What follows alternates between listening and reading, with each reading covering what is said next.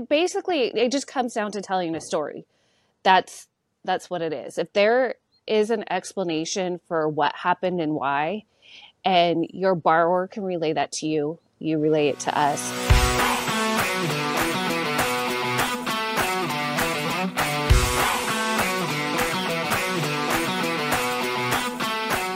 Hey everyone, welcome to another edition of Helping Heroes Become Homeowners. I'm your podcast host, Richard Sarey with Alliance Mortgage Group. Again, this podcast is helping veterans and active duty members learn more about their benefit and debunking those loan myths that you hear out there that the VA home loan isn't the best loan out there.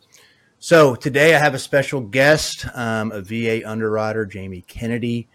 Um, Jami is passionate about the VA home loan, just like I am. So I'm excited to have her on, get some feedback from her, some underwriting tips from the VA aspects of, of lending. Um, Jami, welcome. I appreciate you being on. Can you tell us a little bit about um, your background as a VA underwriter?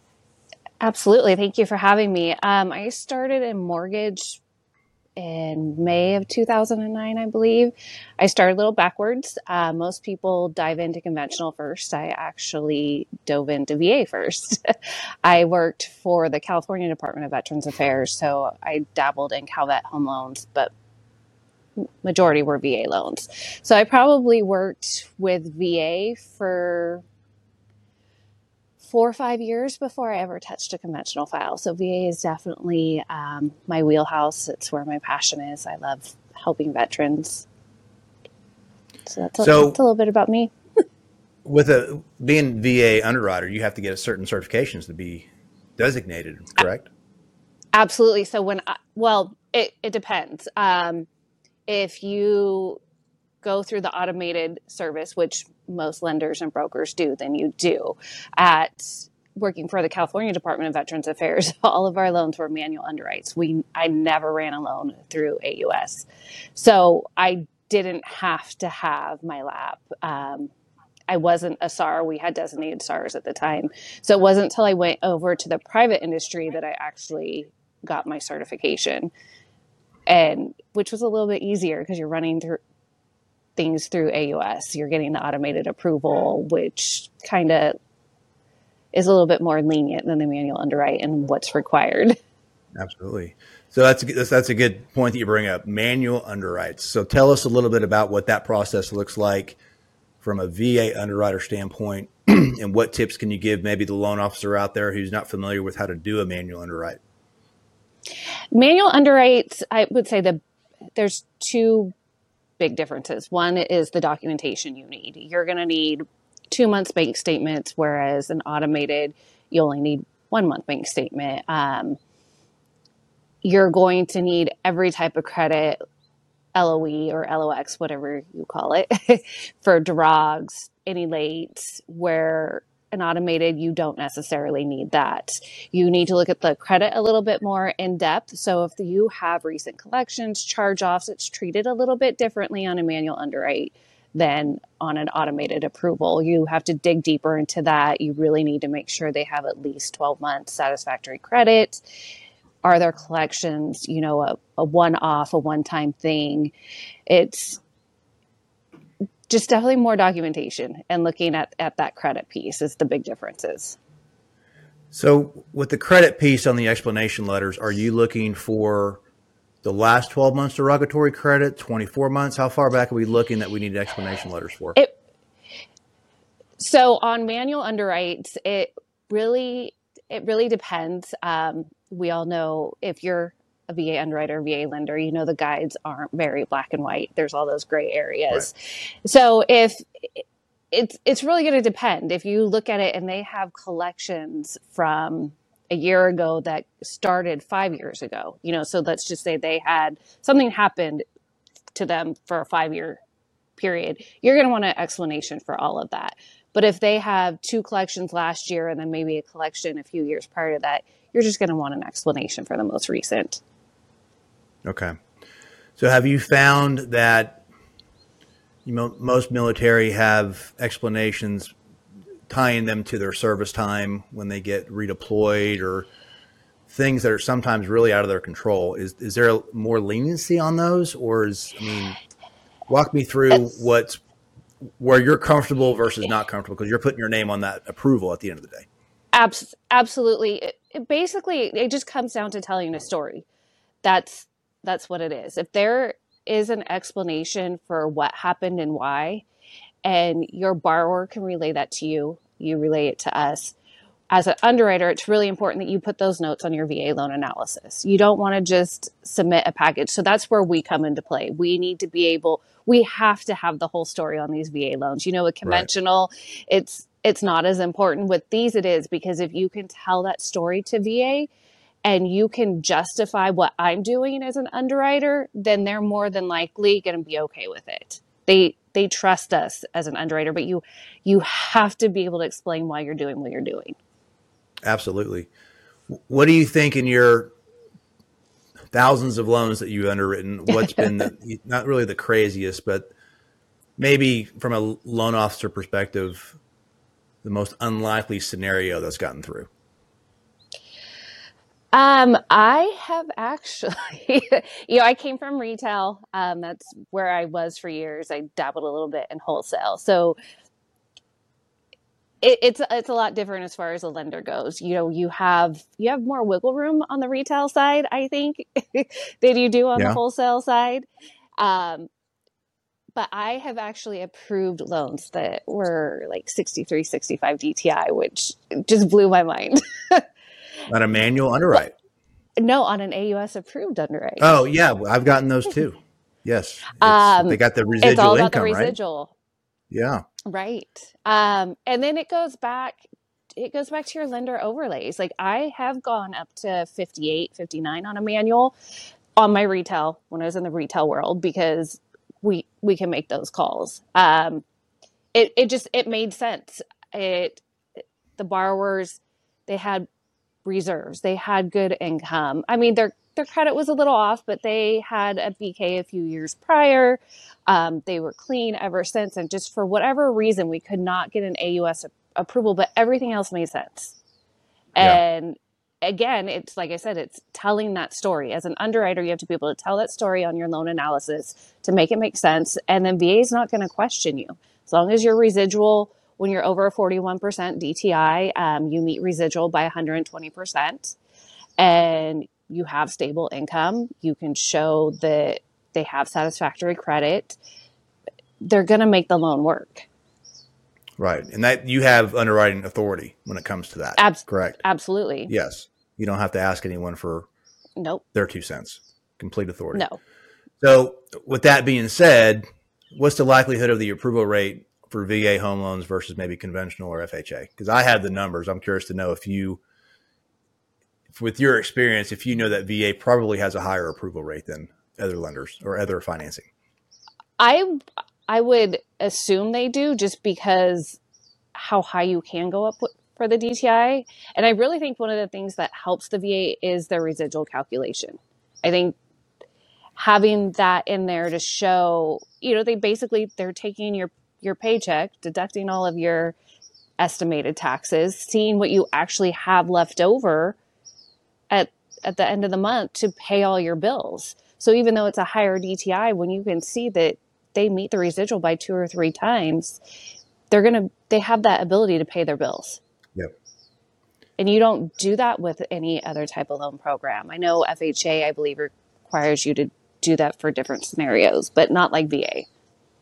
Right with the F, with FHA is if you're at a certain criteria right. score, I believe, and ratios and all that. So yeah, that comes. Why, why that's not done on every single financing type is odd, but VA gives you that opportunity to use it to their full advantage to get Absolutely. the approval on that.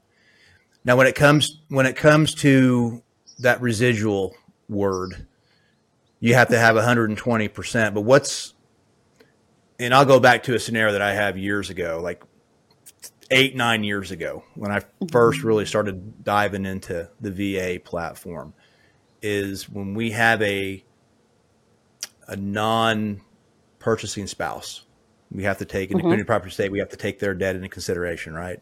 And that residual may not be met, but what I learned was we can take the income from that non-purchasing spouse or that other person and use that to offset the residual to help that. Correct? Mm-hmm Absolutely. Yeah. And a lot of people don't, I don't know if they don't realize it or if they're scared to utilize that. But if you're hitting them with the debts, you're not using them to qualify.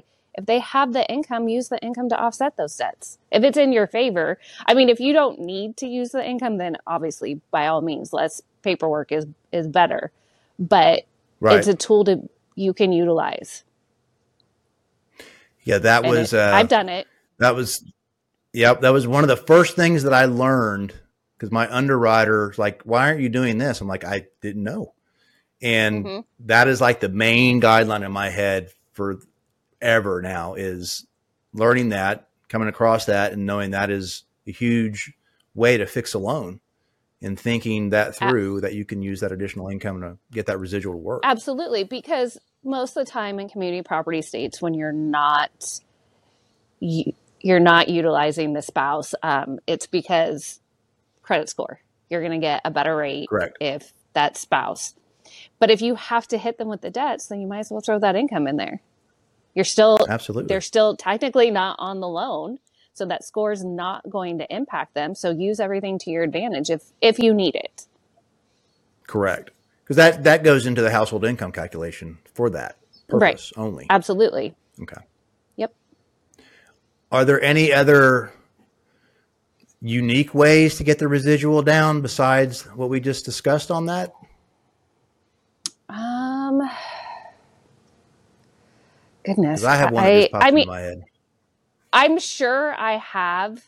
I mean, so he- there actually is. So if you have, and this, it's a, a single veteran, but if they have a dependent and you're going to hit them for having that dependent for residual income, there is a way that you can either show that they have that dependent 50-50 so you can decrease you know that 2nd Mhm. dependence.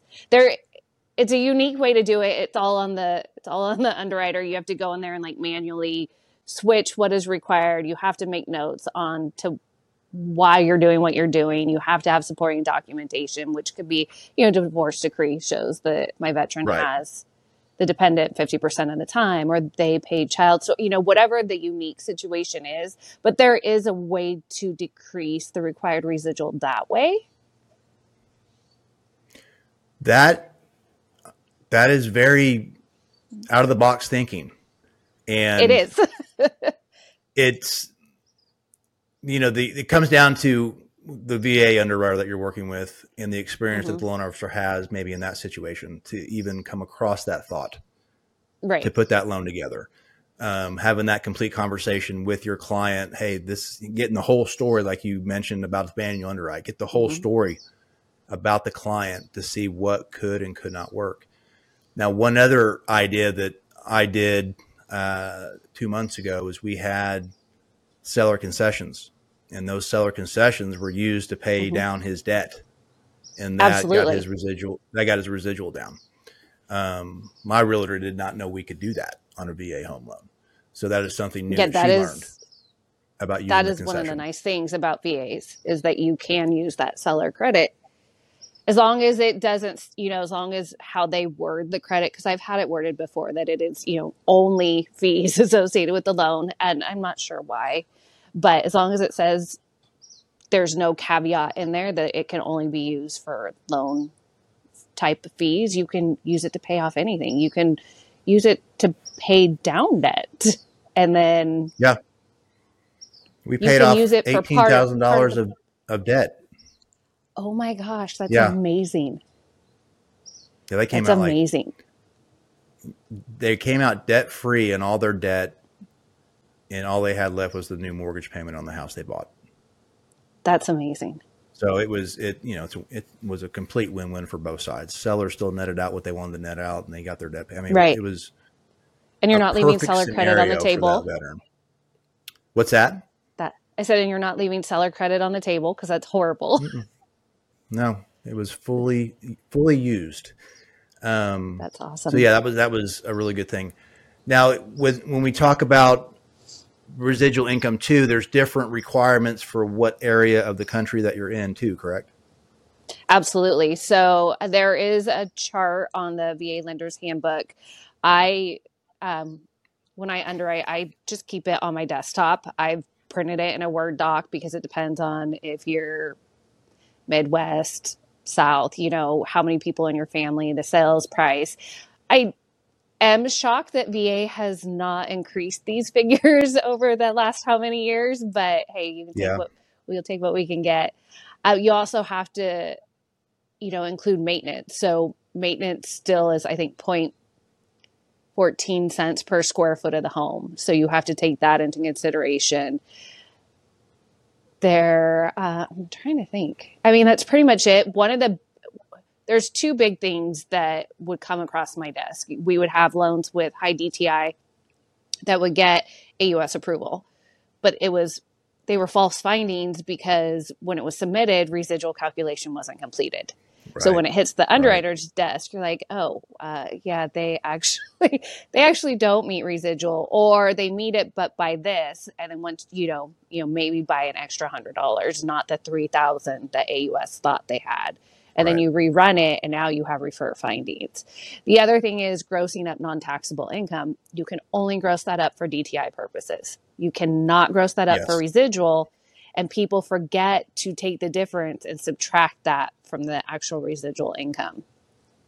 So those are the Yeah, what's I think real- the two big ones. What's really cool about our new origination system that we went to first of the year is there's an actual section built into their system that forces you to fill that out, and it that's forces you to get to get the the accurate calculation before you run it. Mm.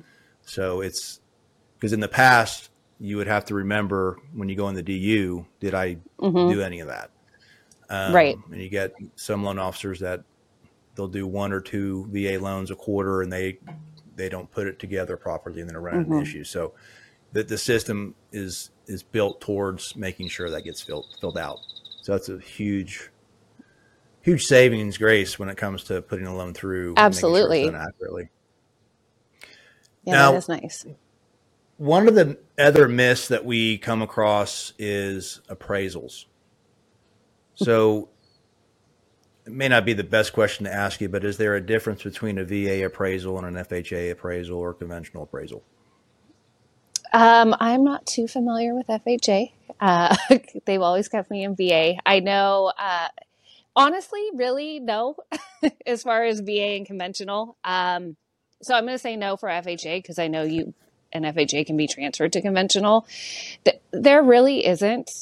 You know, they have to look for the MPRs, which any good appraisal is going to appraiser is going to look for that type of stuff on a conventional appraisal. It's an You're minimum subject- property requirements. Yes. Right. Sorry. Yep, yes. yep. Um, and your subject to items are going to be the same from conventional to VA. They're not out there looking for things that are wrong with the property, which I know a lot of people seem to think that's the case. And there's actually, um, I'm not sure people are aware of this, but if there are subject to items that are not health and safety items, you could put in a request to have those waived. And VA does grant those requests sometimes. Right. So for everyone listening out there, when you want to submit that waiver, do I go through the underwriter? Or do I have to go directly to VA? You go directly through VA. At least that's how we did it. I think it depends on who your your lender is. Um, the NOV has to be issued first before you Right. put in that request. So once the notice of value has been issued, then you can put it put that request in. And the most recent one I had, I think it took them like 24 hours, and they they approved it. Yeah, I had one on a new build. They had they still had the I guess the builder door, not the actual door that the customer purchased. Oh, right. I mean, it, you know, something like that should be a no-brainer, but you know, if there's other things, I had one for a particular appliance. You know, they had a the wrong microwave that she picked out, but they put one in there just to have and hmm or I'm sorry, it was there was no microwave in there. So something Okay. like that for an appliance. Um, Right. that got taken care of. When you have value, though, I've had a lot of realtors, you know, tell you, well, the values for VA are going to be different and lower than if we go conventional. And that just it, it floors me when when I hear that because your VA appraiser is certified to do VA appraisals, right? They they have mm-hmm. to go through a certification process to even do those. So I have you seen maybe a hard question to ask, but I don't think that there's going to be a value difference to a large magnitude between a conventional appraisal and a VA appraisal. Well, there shouldn't be. They should be analyzing the properties be. the same exact way. Right. So that is definitely a myth. and yes. and again, there goes to you know the one nice thing about VA is you're working with your VA underwriter and you're working with VA. You don't have to go through an AMC. So if you get a value that you're just like, there's no way like this house is should be twenty five thousand dollars higher in value, and they called Tidewater. Same thing. Your underwriter has to go in there. We have to review the appraisal. We have to issue the notice of value. Then you submit a reconsideration of a value to VA. You basically do your own comp grid tell them why you think it's this value. And it i mean it's a toss up i've had them come back and say yeah no you know you're stretching. I've also had them come back and increase the value. And there's nothing that yep. needs to be done by the appraiser at this point. Va handles it. And the the, the max i believe that they can do is what 10% of the appraisal value? Um i actually had one that was a little bit higher but it's because VA did it. I think that I think what you're thinking of is supposedly the SARs have the authority to maybe sway that value, which I have never done that. I have never worked for a lender that will allow us to do that. If they want the value reconsidered, we just go to VA. So with VA, we have two shots to get our value to match the purchase price. Right? We have the Tidewater that the appraiser is mm-hmm. going to give notice. You got 48 hours to do your things. Get the appraisal comps to the appraiser, and he'll review. Now, if you ignore that, right, it's nothing's going to change. You're just going to get it assigned right. out to VA portal. You pull it down, and it is what it is. Then you'd have to do the mm-hmm. reconsideration mm-hmm. of value on that. Absolutely. Um, and I believe the request has to come from not only us but also uh, the buyer, the, the, veteran. The veteran, correct? Because they yes. don't they don't want to increase the value if it's truly not there, or if the veteran doesn't feel it's there. You know, if they don't want right. to pay that higher price and they think the value is accurate, which makes sense. Sure. You want so, to do what's in their best interest and what they want. In theory, having a VA appraisal is better than a conventional or FHA. I think so. Because you have two chances Absolutely. to counter a low value. Mm-hmm. I know with conventional, right, you and can you, rebut, but I've never seen a conventional appraisal rebuttal ever come back at any additional value to match the list price. Well, and the nice thing about VA as an underwriter, I can talk to the appraiser. On conventional, yeah. I am not allowed to talk to the appraiser. Yeah, so I talk more... to the loan officer, the processor, and then they go through the AMC, and then things don't always get portrayed correctly. So you're you know you're playing that telephone game. Right. Yeah, we've we've had only a few that we've had to do an ROV on, and one came back no, and one came back a little bit higher. But for the most part, mm-hmm. you know, it gives us that option and those are the discussions right. that we have with with the realtors when they're asking us all these questions about value. You know, if we don't get the value, here are two options that we're going to have ahead of time. So mm-hmm. it at least gives them a, a, peace of mind that if we don't get there, we have some options in our back pocket. Right. So appraisal turn times. I know VA has a particular time frame from acceptance. Mm-hmm. I believe it's still ten days, yes. ten business days depending on I for most areas. There are a is. few areas that are a little less, um, but yeah, for the majority, it's ten days. Ten it days usually doesn't take that correct? long, though. Correct. No, not not now, but you know, you also had that other theory that will they take forever to get back in? Well, no. Yeah, that's they're held to a higher standard. They have to get get it back mm-hmm. by a certain amount of days per VA. Absolutely. So I want to talk real quick too about self-employed complex situations for mm-hmm. veterans active well active duty not too much but for veterans who maybe are self-employed is there any special way to get that income evaluated or is it evaluated the same way with the other types of financing? It's it's well it's a little bit different if you are looking at schedule c. I mean you have to have two years you know where conventional sometimes you can get away with one year. Um, so sometimes that's not in your favor. But when you're looking at Schedule C, a lot of people think that you can add back mileage on VA loans and you cannot. And I've actually okay. had that be a deal breaker on a couple loans, you know, where they're trying to push out. In all honesty, these people probably should have waited to buy a house. They weren't quite ready yet. mm-hmm. um, but because they used that mileage and it was a ridiculous amount and I, I, was like yeah no va does not allow you to add mileage back in now if their cpa does it where they're adding the mileage back into depreciation and it's on that depreciation line of course you can add back depreciation but you cannot do the individual line item for mileage so that's probably one of the biggest differences everything else is pretty much calculated the same um, you know, if you have a decrease in income, you're going to want an explanation. But again, as long as everything makes sense, VA is really about the storytelling. Right. What about you? You have that uniqueness where you may have one person who's going from one job to another, or they're, I don't know, they they've got commission on a previous job, they started a new job, mm-hmm. and they have commission too. Is there any leniency on using that commission? so there is. Read? It's so the guidelines read that they have to have a two year history. Right. It doesn't state that it has to be a two year history with the same employer.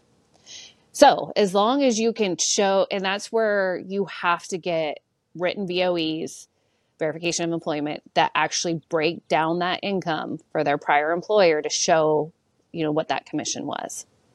So as long as you can show that they have a history of it and it's in line or similar, you can absolutely. Same with overtime bonus. Okay. It's just all about that documentation. So if we we can show a pattern or a history of it, mm-hmm.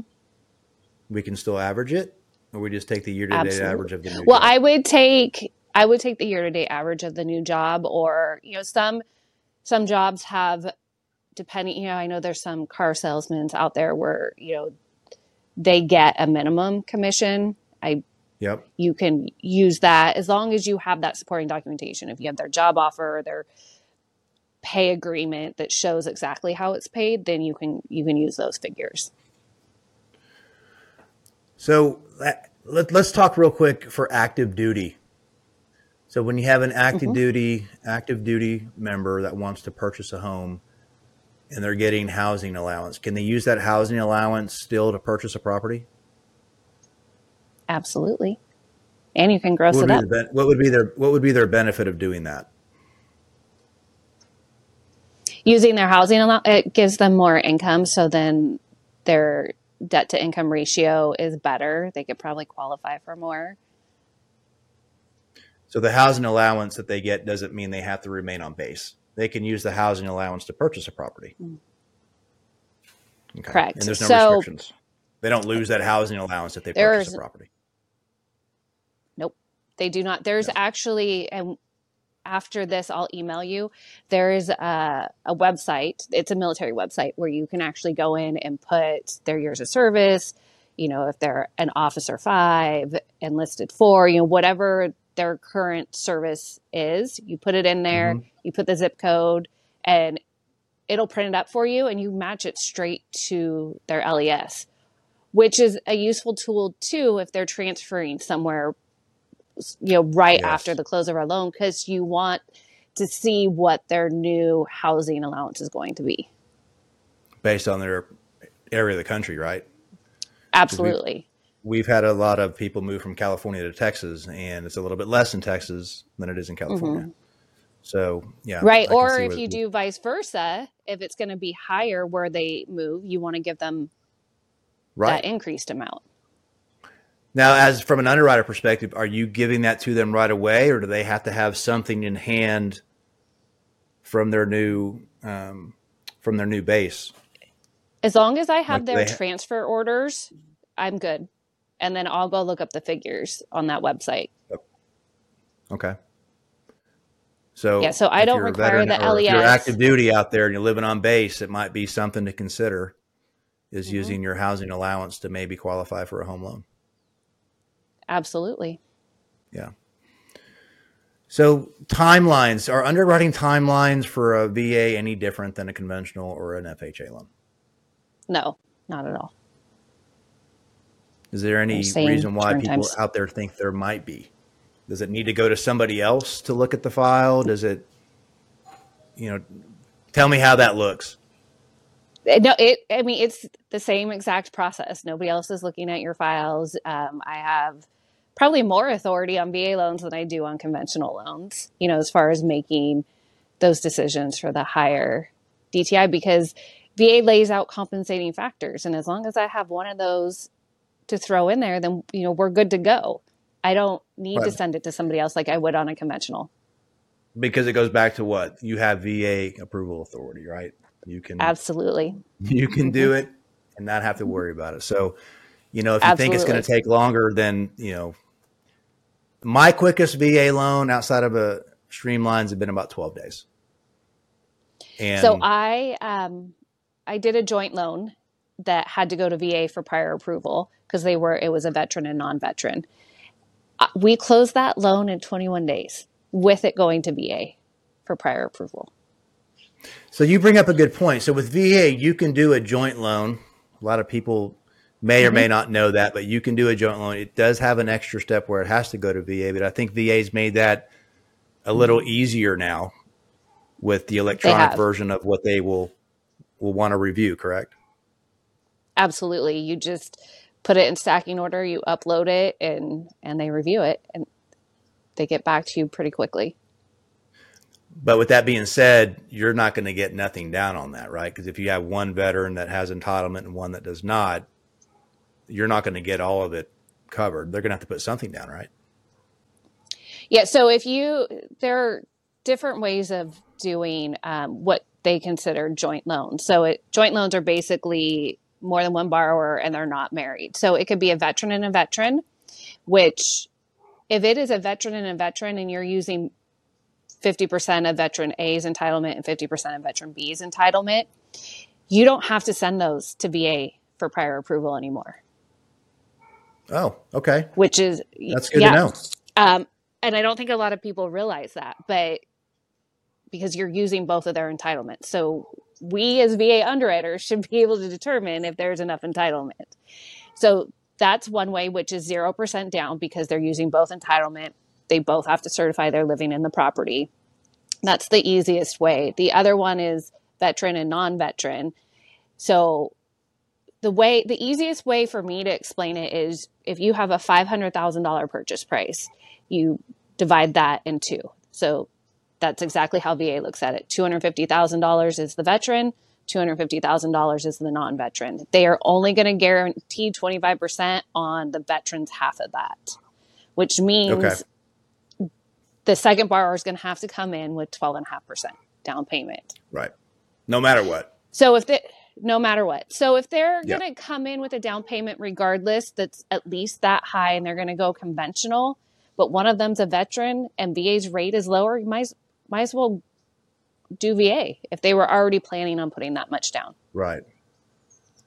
Yeah. And that's, you know, in the past, we've heard too from realtors they can't do a VA home loan together because they're not married.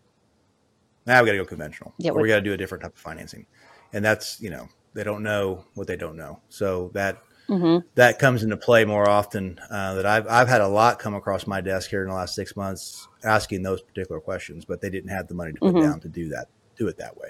right. Um, but yeah, that is an option if you're out there and you have someone that you're not married to that's not a veteran. You can still make that work. What I've done a lot where, you know, they're active duty and they're ser- serving together um, and they want to buy houses. So you have two non married veterans that were, you're like, hey, let's buy a house.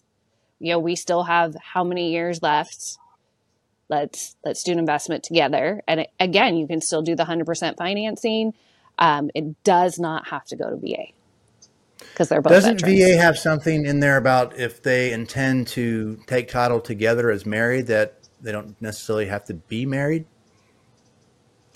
Um, so- marriage certificate? we i don't ever ask for a marriage certificate um, if they say they're married they're married. You know that's they're Right. signing their loan application stating that. But you can do um, domestic partnerships. And then in that case you actually i think there's a certificate of domestic partnership.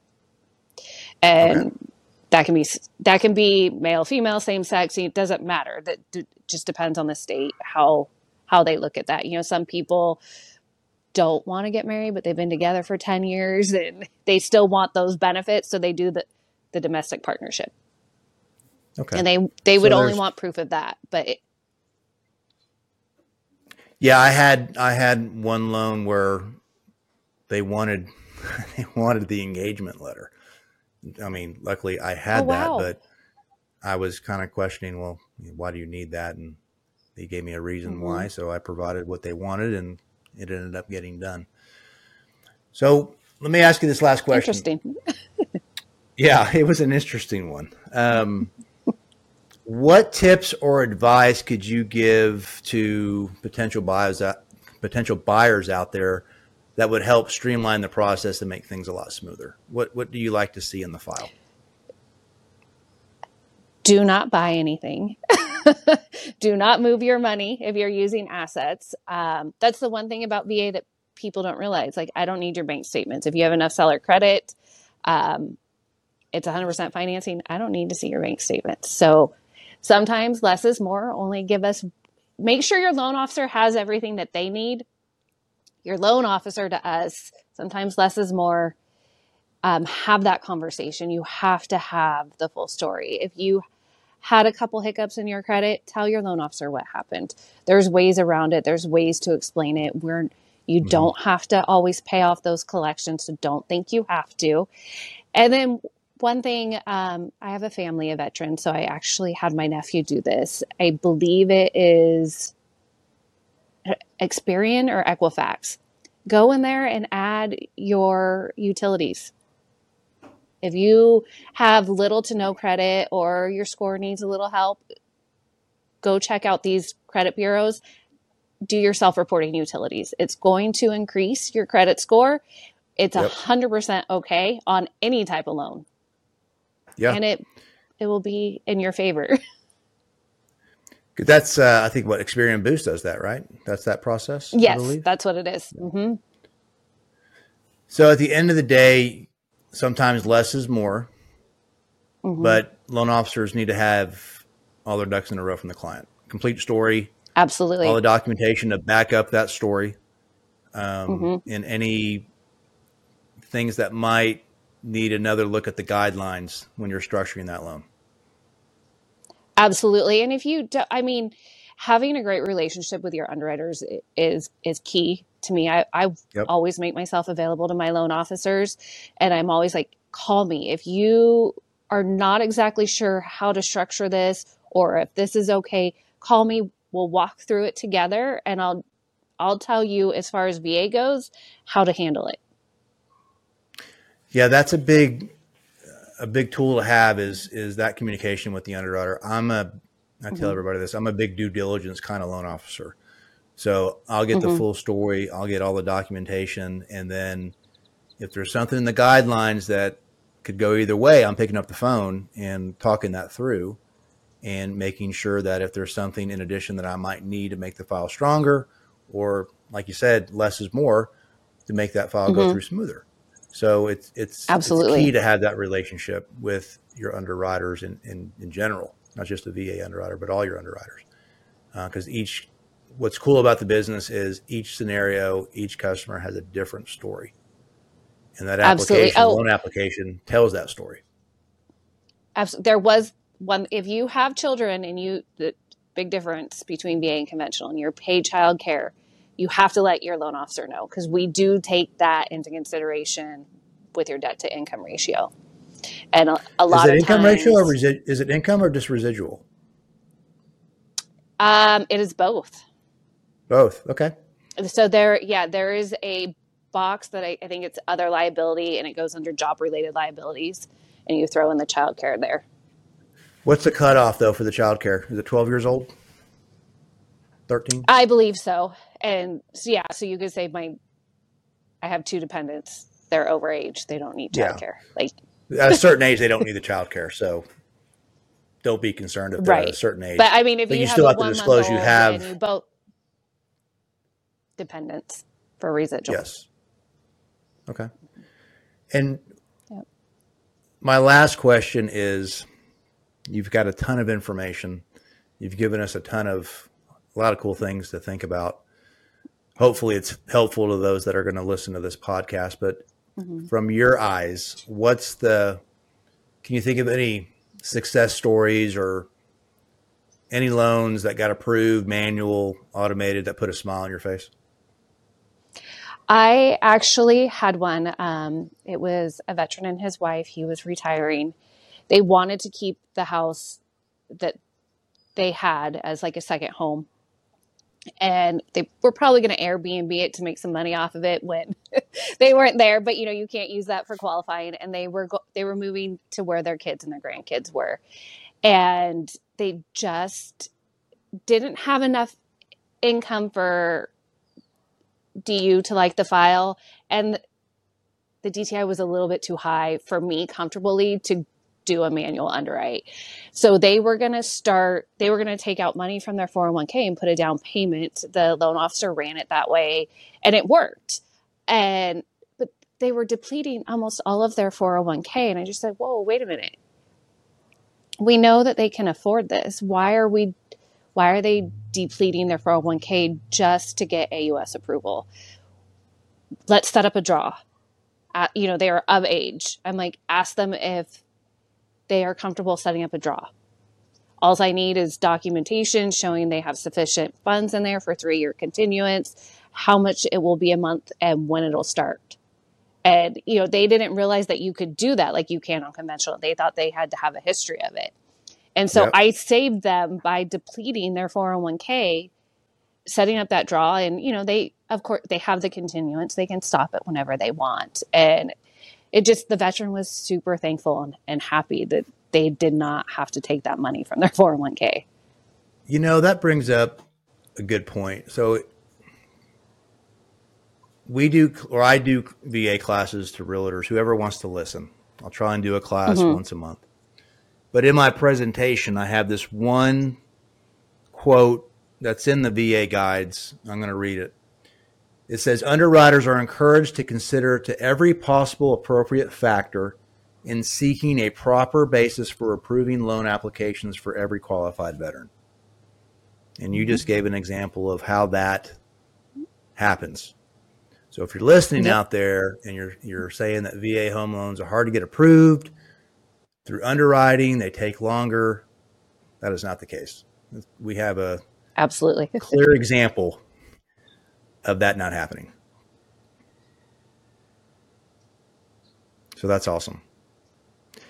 Is there anything that you would like to add before we end? This has been so cool having you on. I would say the only thing is if you have properties that you know are on a private well, just order order that water quality test. Uh, a lot of people think that you need an actual well test. You don't. We just need the water quality test. Get it ordered. Don't Mhm. wait for the last minute. You know what's required. So just get it so it's already there. 100%. I had one last month where we didn't know that till we got the appraisal that was on a water well, which, Oh, you know, wow. as good as I am, I failed to ask that question, even though I knew it was rural. Mhm. So when you've got a lot of things as originators going on with everything that we have to do and all the things that we have to do, sometimes things get overlooked. Um, but yeah, you're Absolutely. right. As an underwriter, I always try to pull up the the listing or the property because sometimes it'll say you not always, but especially if it's in rural. And if I see it, I'll put it on my initial approval. Yeah. You know, just just in case people aren't aware because sometimes make- we don't know either until we get that appraisal. Yep. it does make life easy. Um, when we get a good Mm-hmm. underwrite, we get a good underwriter for any type of financing, um, VA in Mhm. particular, because we're trying to get the veteran or active duty member in that house as quickly as possible, because it can make a huge difference just with what a veteran's gone through, getting into a home. Absolutely. Um, I can't even fathom what veterans go through when they come back home. But at the end of the day, having a secure home I- to have mhm. their family in is a huge, huge difference in moving forward Right. And they in civilian life. they can buy a home when mm-hmm. they're overseas. They don't have to, you know, wherever wherever their home is, wherever you know, when they're here. They could be overseas even for a year and they can still buy a home even if they're not married. They don't have to that's one of the very few cases where they don't have to physically live in the home when they purchase it if they are active duty and overseas. And I don't think a lot of people realize that they think that you either have to be married or have a dependent that will occupy that property for you and that's not the Yeah. case as long as you have the intent to occupy, right? As your absolutely primary. and Yeah. and that's i mean how nice would that be t- for them to have a home to come to when they get back Absolutely. Well, this is great information. Again, I, gosh, I wish I could have you on for another hour and do a, another oh i just conversation about VA. There's just so Mhm. much different. There's so many differences between the two, three products that it's huge. It's just night and day. So if you're out there listening, we, we thank you. Um, we thank you, Jami Kennedy, again, our VA underwriter that we've used many times. Um, if you have any questions, there's going to be some links on this podcast that Jami has provided us with additional resource information about the VA home loan. And if you have any comments below, please reach out and we'll get back with you as soon as we can. But again, Jami, we thank you, and that's a wrap. If this episode has been beneficial, we'd love to hear from you. Please leave us a review on your favorite podcast platform. Also, for regular updates and tips, make sure to follow our social media channels, which you can find in the show notes. Until our next episode, keep making homeownership dreams come true.